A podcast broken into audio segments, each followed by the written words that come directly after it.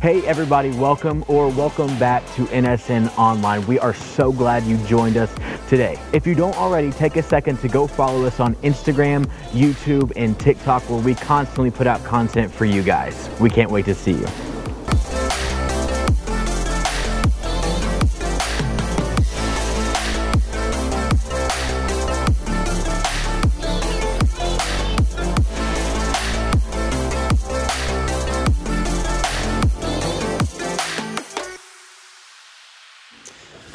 Okay, so one thing you really need to know about me is I love Christmas. Like some people like Christmas. I'm totally fine with that if you like Christmas.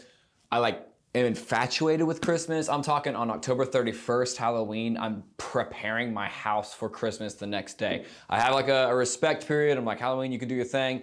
November 1st, it's Christmas vibe. And in fact, I'm so much um, a Christmas fan that the week of the, the first week of November, I put my Christmas lights up. Um, and I have a new house, I just moved from an apartment, and I noticed as I'm putting my Christmas lights up and getting them ready to go, I don't have a ladder. And I have a roof now, and I have like places I cannot reach just with a chair. And in that moment, I looked at Danielle and I was like, you know what we're like we really need right now is a ladder. And we went and borrowed one from our neighbor who's actually Danielle's aunt, super weird store.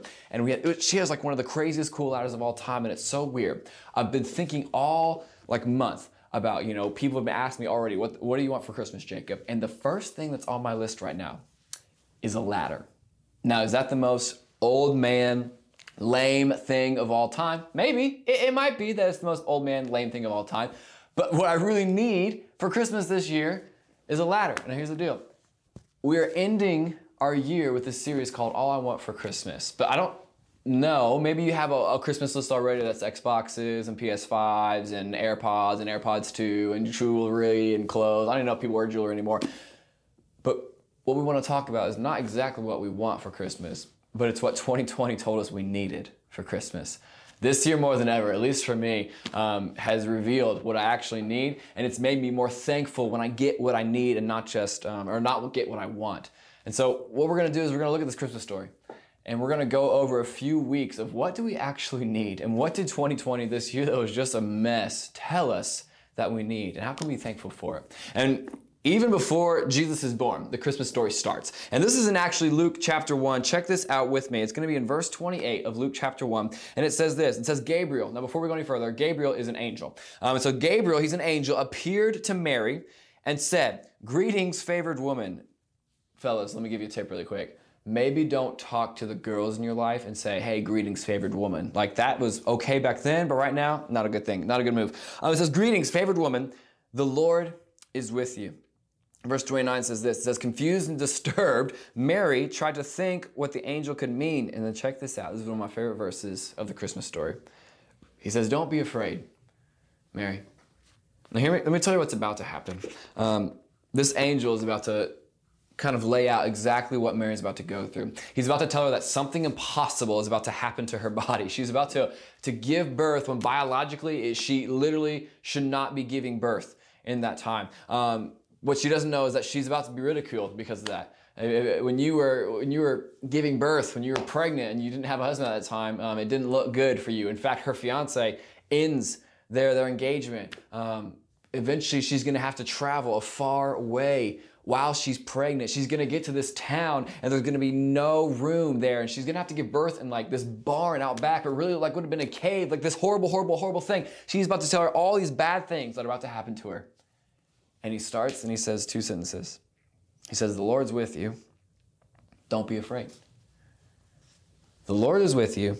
Don't be afraid.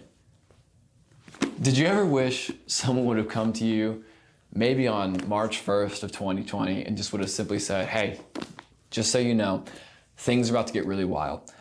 Things are about to shut down. You're going to be scared at times. It's not going to make sense. There's going to be this weird rush on toilet paper. Maybe you're going to feel like the world is ending a little bit. The Lord's with you. Don't be afraid. I wish someone would have told me that. I wish someone would have come to me and be like, Jacob, things are going to get scary and then things are going to make you feel like like a little shaken and you're not going to really know what to do at times but just know that the lord is with you. Don't be afraid. Here's what i think we can learn from this story. One thing that we need and one thing that we can get from jesus is courage in the moments where we feel scared, in the moments where we feel like we don't know what to do, the Bible is clear. He, before he tells her what she's going to do, he says, The Lord is with you. You don't have to be afraid. Right now, let me just tell you, no matter what 2021 brings, hopefully it's way better than 2020. But what if I just said, Hey, here's what you need for Christmas so you can bring it into the next year? The Lord's with you, and you don't need to be afraid.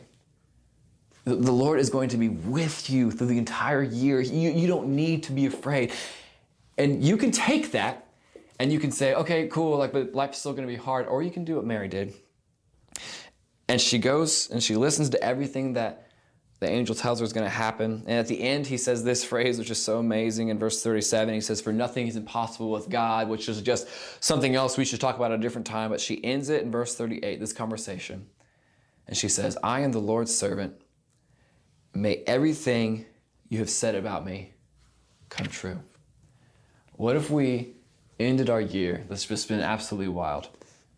And we said, Man, I'm the Lord's servant. May everything that He has said come true. And the two things we're focused on right now are this that He is with me and that we don't have to be afraid. Man, all I want for Christmas is a ladder. But all I need for Christmas, this Christmas right now, is some courage and to know that the Lord is with me. I don't have to be afraid. And for y'all, know the same thing. He is with you, and you don't have to be afraid. Have some courage.